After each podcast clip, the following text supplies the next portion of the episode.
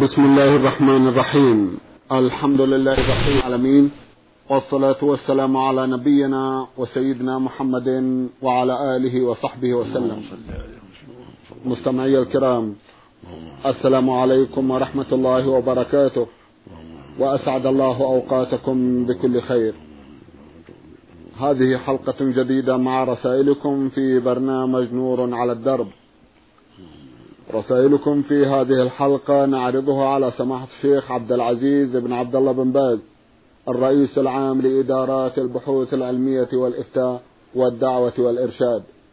مع مطلع هذه الحلقة نرحب بسماحة الشيخ ونشكر له تفضله بإجابة السادة المستمعين. فأهلا وسهلا بالشيخ عبدالعزيز، حياكم الله. حياكم الله. أولى رسائل هذه الحلقة رسالة وصلت إلى البرنامج من المستمع ياسر محمد خليل، سوري مقيم في العراق.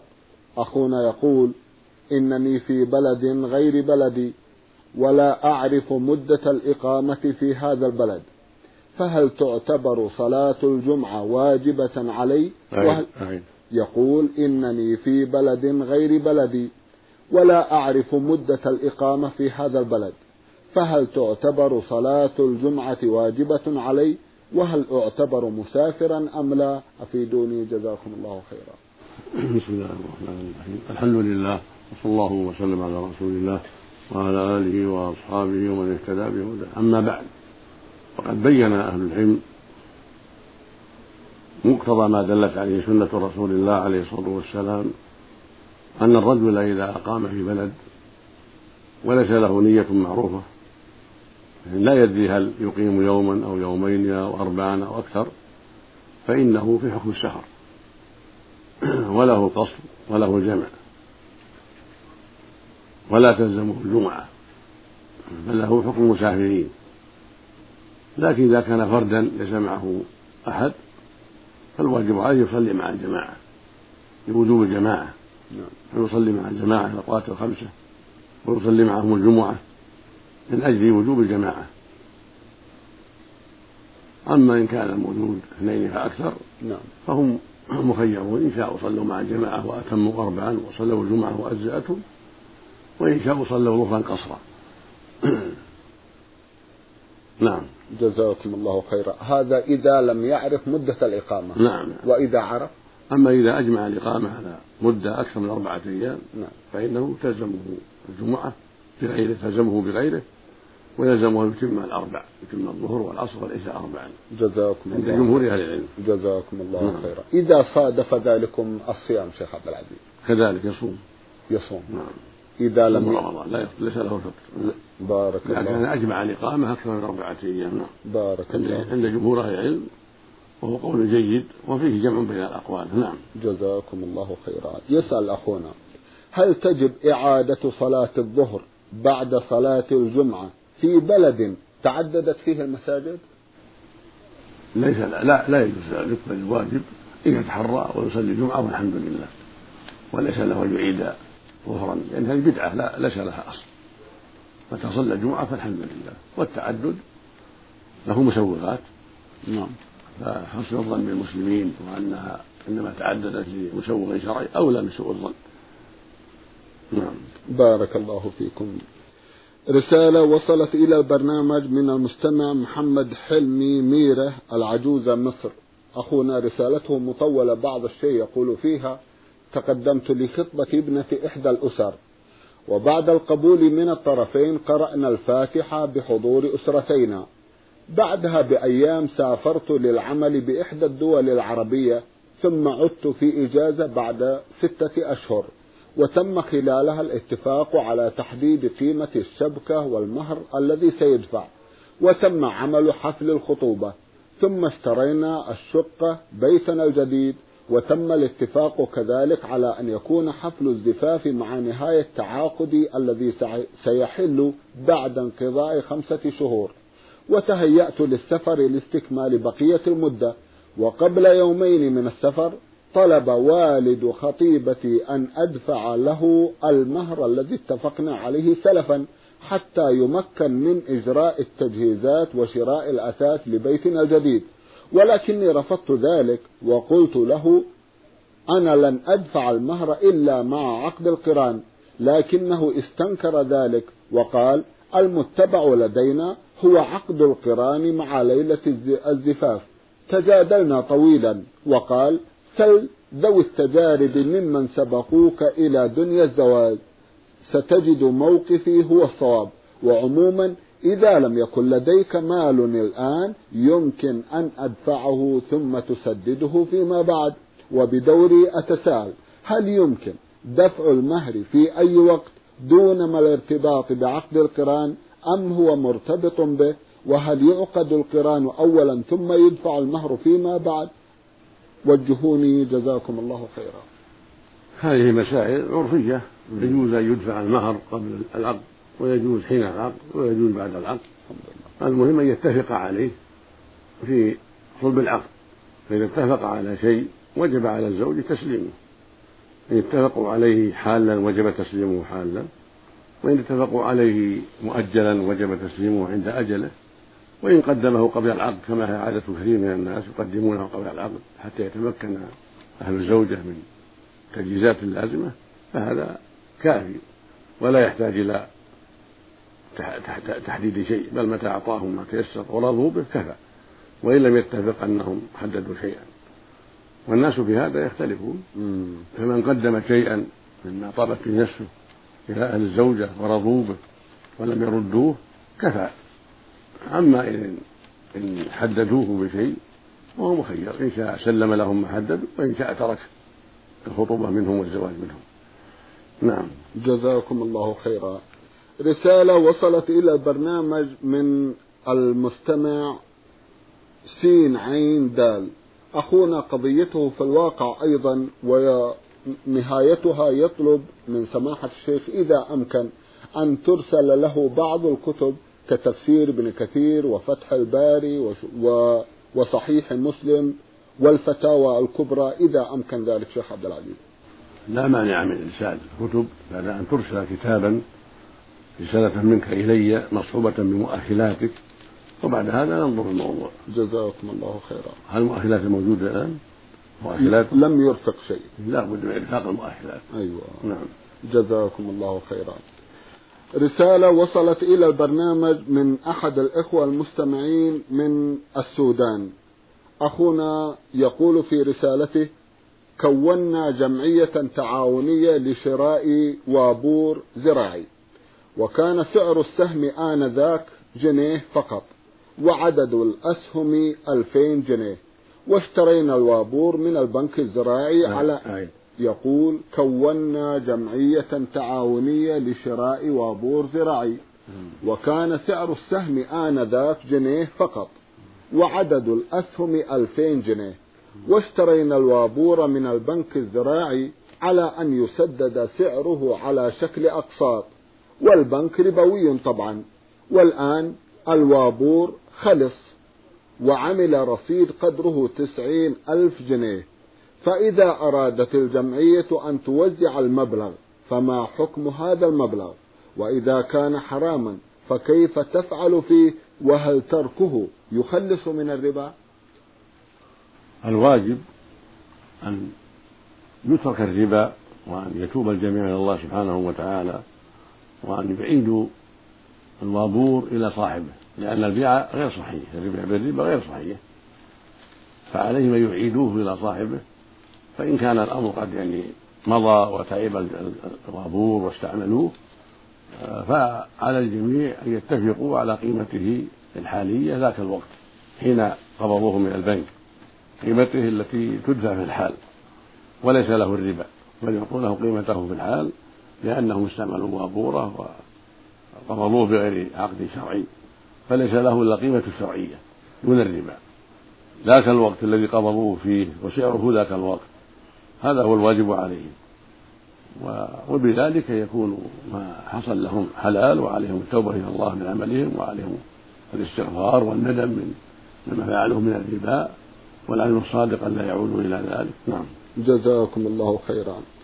من المستمع يوسف صالح الحاج من إصلاحية الحائر رسالة مطولة يقول فيها كثيرا ما أسمع من بعض أصحاب الفضيلة المشايخ الذين يفتون في برنامج نور على الدرب جملة لا ينبغي، فهل هذه الجملة تعني التحريم أو الكراهية؟ فأنا مثلا أعلم أن الفتوى لا تكون إلا بإحدى هذه الكلمات، وهي التحريم، الكراهية، الوجوب، المسنون، المندوب أو الحل أو فرض عين أو فرض أو فرض كفاية. فمثلا في إحدى الحلقات سئل أحد المشايخ عن أكل الكبد أو الطحى نيئا بدون طبخ، ولكنني لم لم أفهم من كلامه هل هو حرام أم مكروه، لأنه تكلم بتلكم العبارة التي أسأل عنها، والآن وجهونا حيال ذلك جزاكم الله خيرا.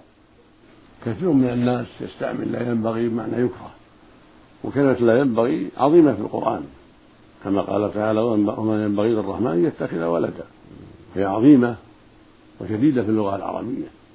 أما في عرف الناس فقد يستعملها كثير من الناس بمعنى أن الشيء يكره ولا ينبغي فعله، ويستعملها آخرون من أهل العلم بمعنى أنه حرام وأنه لا يجوز. فإذا استعملها طالب العلم فينبغي له يوضح حتى لا يكون المستمع في شك، ينبغي للعالم والمفتي أن يوضح مراده بهذه الكلمة أو يعبر بعبارة أوضح منها فيحرم ولا يجوز، حتى يكون المستمع على بينه وعلى بصيره.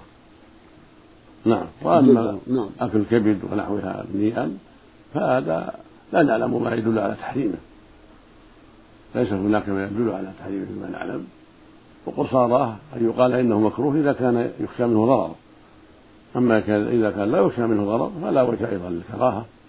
ولكن العادة في الناس والمعروف عند الناس أن هذه الأشياء إنما تؤكل بعد الطبخ وبعد الإنضاج، فإذا علم من طريق الطب طريق الخبرة أنه لا يضر وأن أكله نيئا لا يضر فلا حرج في ذلك. أما إن كان يضر فهو بين التحريم والكراهة، كان ضرره خفيفا كره، وإن كان ضرره كبيرا حرم. جزاكم الله خيرا. من القصيم هذه رسالة بعثت بها إحدى الأخوات، تقول المرسلة عين لام ها: أختنا تقول نحن ولله الحمد قد هدانا الله إلى طاعته وإلى عدم سماع الأغاني والموسيقى وما إلى ذلك، ولكن سؤالي هل مشاهدة الأفلام والتمثيليات في الفيديو وما شابه الفيديو تعتبر محرمة أم لا؟ أفيدونا جزاكم الله خيرا. نعم، مشاهدة الفيديو وأشباه الفيديو في التلفاز إذا كانت فيها الأغاني وفيها تبرج النساء وفيها احتضان الرجل للمرأة والمرأة للرجل أو تقبيل المرأة للرجل ونحو ذلك، كل هذا محرم، لا تجوز مشاهدته ولا استماع أصوات الذين في الفيلم والتلفاز مما حرم الله عز وجل، لا الغناء ولا غيره مما حرم الله، لأن الله جل وعلا حرم على عباده مشاهدة ما حرم عليهم مشاهدة و... واستماع ما يحرم استماعه من الأغاني والملاهي. فالواجب على المؤمن وعلى المؤمنة البعد عما حرم الله، فلا تسمع ما حرم الله ولا تشاهد ما حرم الله، لا في الفيلم ولا في التلفاز ولا في غيرهما، والواجب اعتزال الشر وعدم حضوره. هكذا ينبغي المؤمن، هكذا يجب عليه. يقول الله سبحانه وإذا رأيت الذين يقولون في آياتنا فأعرض عنهم حتى يقولوا في حديث غيره إنكم إذا مثلهم. فالواجب على المؤمن أن لا يحضر مشاهد الشر ولا أن يسمع أقوال الشر، لا الأغاني ولا الملاهي ولا غيرهما مما حرم الله عز وجل، وكذلك لا يشاهد مسلسلات منكرة أو مشاهدات منكرة من تفرج النساء بين الرجال، من إظهار محاسنهن عند الرجال، من ضم الرجل للمرأة وضم المرأة الرجل وأشبه ذلك مما حرم الله عز وجل، سواء كان هذا في الفيلم أو في التلفاز. فالحاصل والخلاصة أن الواجب على الرجل والمرأة البعد عما حرم الله استماعا ومشاهدة في الفيلم وغيره. طيب. أختنا تسأل وتقول لقد كنت في صلاتي أثناء الرفع من الركوع أقول ربنا ولك الحمد دون أن أقول سمع الله لمن حمده، ولكنني بعد ذلك سمعت أنه لا يجوز ذلك، بل لا بد أن أقول سمع الله لمن حمده، فهل علي إثم وذنب في صلواتي التي مضت، مع العلم بأنني لم أكن أعلم بأن قول سمع الله لمن حمده واجب في الصلاة، وإذا كان علي شيء فماذا أفعل في دوني؟ جزاكم الله خيرا. نرجو أن لا يكون عليك شيء لا أجل جهل، وعليك مع ذلك الاستغفار والتوبة والندم على ما حصل من التساهل وعدم السؤال، لأن الواجب على من جهل شيئا أن يسأل أهل العلم في صلاته وغيرها. وما مضى صحيح والحمد لله. وعليك في المستقبل أن تقول سمع الله لمن حمده عند الرحم من الركوع، وهكذا الإمام وهكذا المنفرد من الرجال، كل واحد يقول سمع الله لمن حمده. أما المأموم فيقول ربنا ولك الحمد، هذا هو الصواب، وليس عليه يقول سمع الله لمن حمده ولا يشرع له ذلك، إنما هذا من شأن الإمام والمنفرد من الرجال والنساء. عند الرفع يقول سمع الله لمن حمده، وعند الاستواء يقول ربنا ولك الحمد أو اللهم ربنا لك الحمد. وما مضى نسأل الله أن يعفو عنا وعنك، والصلاة صحيحة إن شاء الله من أجل الجهل، ولكن في المستقبل عليك أن تجتهدي في ذلك وأن تستمري عليه، وألا تتركي هذه الكلمة سمع الله لمن حمده إذا كنت منفردة. أما مع الإمام فتقولي ربنا ولك الحمد، إذا صليت مع الإمام تقولي ربنا ولك الحمد أو اللهم ربنا لك الحمد. نعم. جزاكم الله خيرا. رسالة وصلت إلى البرنامج من المستمع عين جيم الألمعي، أخونا رسالته مفصلة بعض الشيء، لخصتها في العبارات التالية. يقول إنه سرق من مستودع كان يقوم بحراسته، وكان عمره تسع عشرة سنة، والآن استيقظ ضميره وبدأ يفكر في المخرج، علما بأن المسروق قد بيع ولا يستطيع البوح به، فكيف يتصرف؟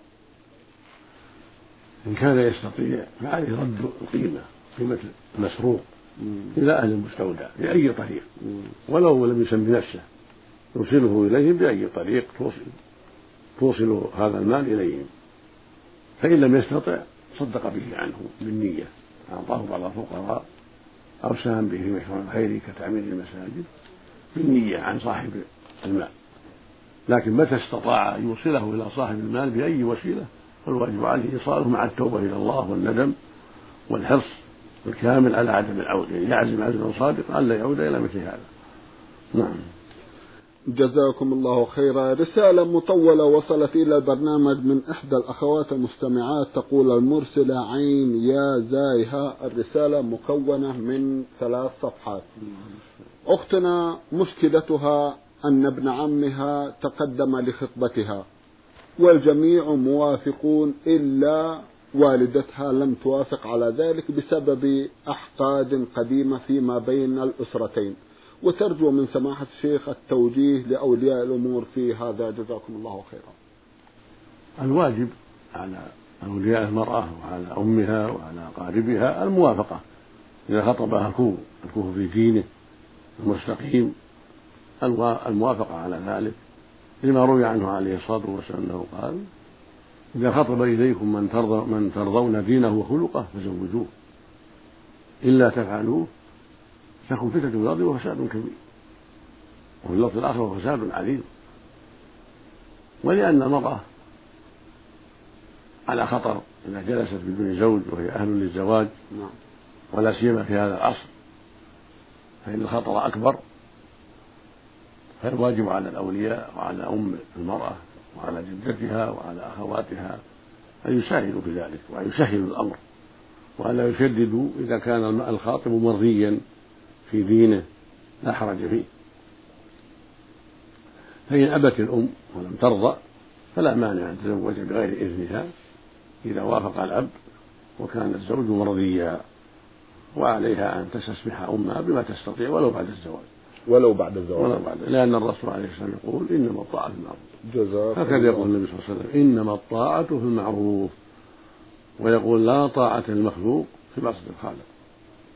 وترك الزواج مع تيسر الزواج ومع وجود الخاطب إما معصية وإما مكروه جدا، والأقرب أنه معصية، لقول النبي صلى الله عليه وسلم: يا معشر الشباب من استطاع منكم الباء فليتزوج فإنه أغض للبصر وأحسن الفرج. وهذه استطاعت ويسر الله لها الزواج ورضي والدها يعني أباها، فالواجب المبادرة والمسارعة إلى هذا الخير حرصا على عفة الفرج وغض البصر، والله المستعان. الله المستعان. جزاكم الله خيرا. رسالة وصلت إلى البرنامج من أحد الإخوة المستمعين وضع في نهاية رسالته حرفين هما ألف وسين.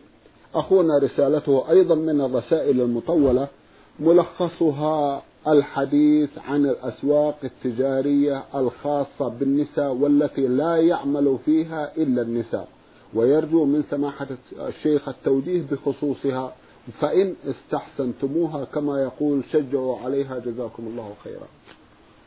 هذه موجودة ولا مانع منها إذا سلمت من الشر، لا مانع منها حتى يقصدها النساء ويقضين حاجتهن منها، وعلى الهيئات وعلى ولاة الأمور أن يراقبوها عما يخشى منه من الخطر. طيب، نعم، جزاكم الله خيرا. رسالة وصلت إلى البرنامج من الأخ المستمع يا نون ألف شين. أخونا رسالته يقول فيها: أنا شاب في التاسع عشر من عمري، أعاني من مرض قد يكون هذا المرض نفسي، ويأتيني هذا المرض على صورة هواجس وأوهام بالموت، وأحس بأن الموت سيقع علي في الوقت نفسه أو في اللحظة نفسها، ثم أتعوذ من الشيطان وأقول لنفسي إن الموت لا يعلمه إلا الله سبحانه وتعالى، ولكن تزداد علي الهواجس وتكثر علي هذه الهواجس في الليل حتى إنني أحرم من النوم، ويستمر على هذا المنوال. سماحة الشيخ ليرجو منكم التوجيه والإرشاد، جزاكم الله خيرا. لا شك أن هذا من الشيطان، فالواجب عليك الإكثار من ذكر الله وقراءة القرآن والتعوذ بالله من الشيطان، مع الإيمان بأن الموت له حد محدود يعلمه الله سبحانه وتعالى، لا يأتي قبل وقته، فالموت لا فرار منه ولا محيص منه، وله وقت حده الله سبحانه وتعالى لا يعلمه العباد، فعليك أن تستعد للقاء الله، وأن تستقيم على أمر الله، وأن تقوم بما ينبغي من طلب الرزق الحلال الذي أباحه الله، وأن تعرض عن هذا الشيء الذي يضرك، ولكن مع مراعاة أن الموت لا بد منه، وأن يشرع للمؤمن أن يستعد له وأن لا ينساه، المؤمن محتاج إلى ذلك حتى يستعد. والحديث يقول صلى الله عليه وسلم: أكثروا من ذكر هذه من لذات الموت، كل إنسان يذكر الموت ويكون على باله ينفعه حتى يستعد للقاء الله، حتى يحذر الغفلة، حتى يحذر المعاصي، لكن ليس بهذا الشكل، هذا الشكل الذي يشغله عن طاعة الله ويشغله عن النوم، هذا من الشيطان. فعليك يا أخي أن تستعيذ بالله من الشيطان، وإذا أويت إلى فراشك تقرأ آية الكرسي: الله لا إله إلا هو الحي القيوم، قل هو الله أحد، والمعوذتين، وتقول: أعوذ بكلمات الله التامات من شر ما خلق، ثلاثة: بسم الله الذي لا يضر مع اسمه شيء في الأرض ولا في السماء وهو السميع العليم، ثلاث مرات. كل هذه من أسباب السلامة والعافية من الشيطان من هذه الوساوس.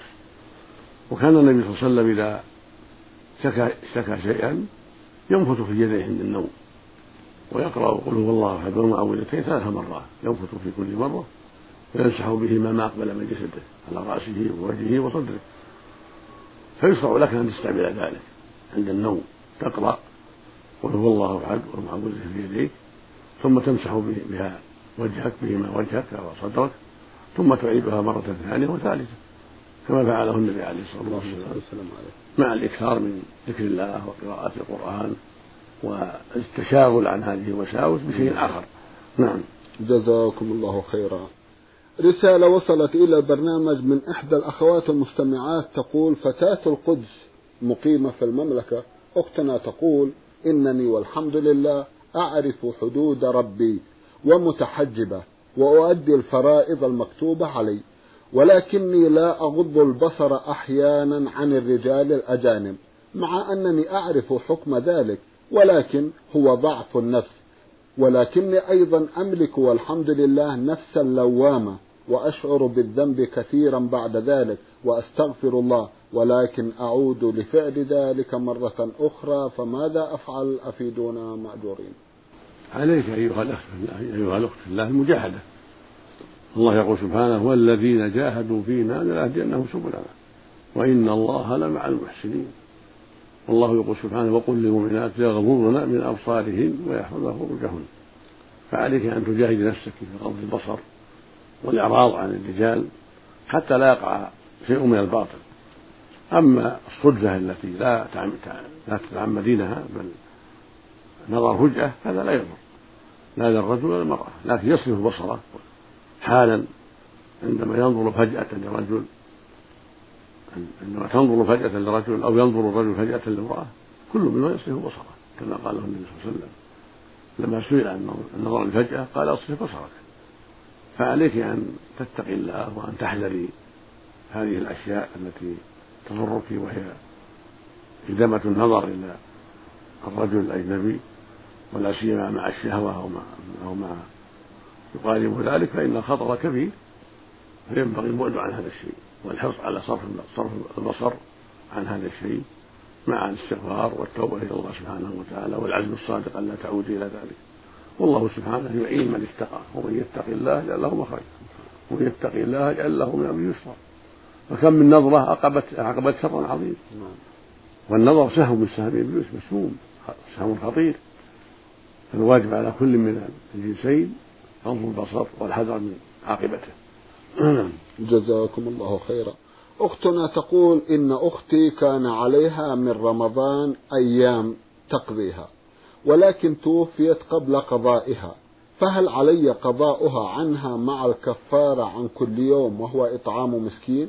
وإن كان الجواب بنعم، فما هو مقدار إطعام المسكين الواحد، علما بأن الأيام التي عليها قضاؤها من شهر رمضان الذي فات ومضى هذه السنة؟ إذا كان القضاء الذي عليها من رمضان القريب وهي تستطيع القضاء ولكن أخرت القضاء، فإنه يشرع لك القضاء عنها وليس عليك إطعام، لأن رمضان قريب. إنما الإطعام إذا تأخر القضاء إلى رمضان آخر. أما إذا كان إذا كان القضاء لم يتأخر، فإن الذي أفطر ليس عليه إطعام وإنما يقضي، سواء كان رجل أو امرأة، كالمرأة التي حاضت ثم تساهلت في القضاء حتى مضى أيام ثم مرضت وماتت، فإنه يقضى عنها وليس فيه إطعام. وهكذا الرجل المريض أو مسافر لما قدم بسفره وطابه المرء تساهل ولم يقضي ثم مات، فإنه يقضى عنه فقط. يقول النبي صلى الله عليه وسلم: من مات وعليه صيام صام عنه وليه، يعني قريبه. وسئل صلى الله عليه وسلم عن سألت امرأة قالت: يا رسول الله، إن أمي ماتت وعلى صوم رمضان أفأقضيه عنها؟ قال: أرأيت لو كان على أمك ذيل كنت قاضية؟ فأقض الله فالله حق بالوفاء. وسئل في هذا مسائل أخرى فأمر بالقضاء عليه الصلاة والسلام. لكن إن كان الصوم قد تأخر إلى رمضان آخر تساهلا من ممن عليه الصوم، فإنه يقضى عنه ويطعم عن كل يوم مسكين، ويطعم مسكين نصف صاع من قوت البلد، من تمر أو أرز أو شعير أو حنطة، يعني كيلو ونصف تقريبا من ماله هو. فإن لم يتيسر من يقضي عنه وطعم عنها كل يوم مسكين بدلا من القضاء. نعم، جزاكم الله خيرا.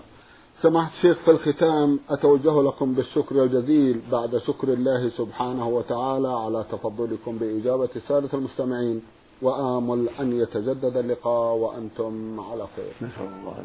اللهم آمين. مستمعي الكرام، كان لقاؤنا في هذه الحلقة مع سماحة الشيخ عبدالعزيز بن عبدالله بن باز، الرئيس العام لإدارات البحوث العلمية والإفتاء والدعوة والإرشاد. شكرا لمتابعتكم، وإلى الملتقى، وسلام الله عليكم ورحمته وبركاته.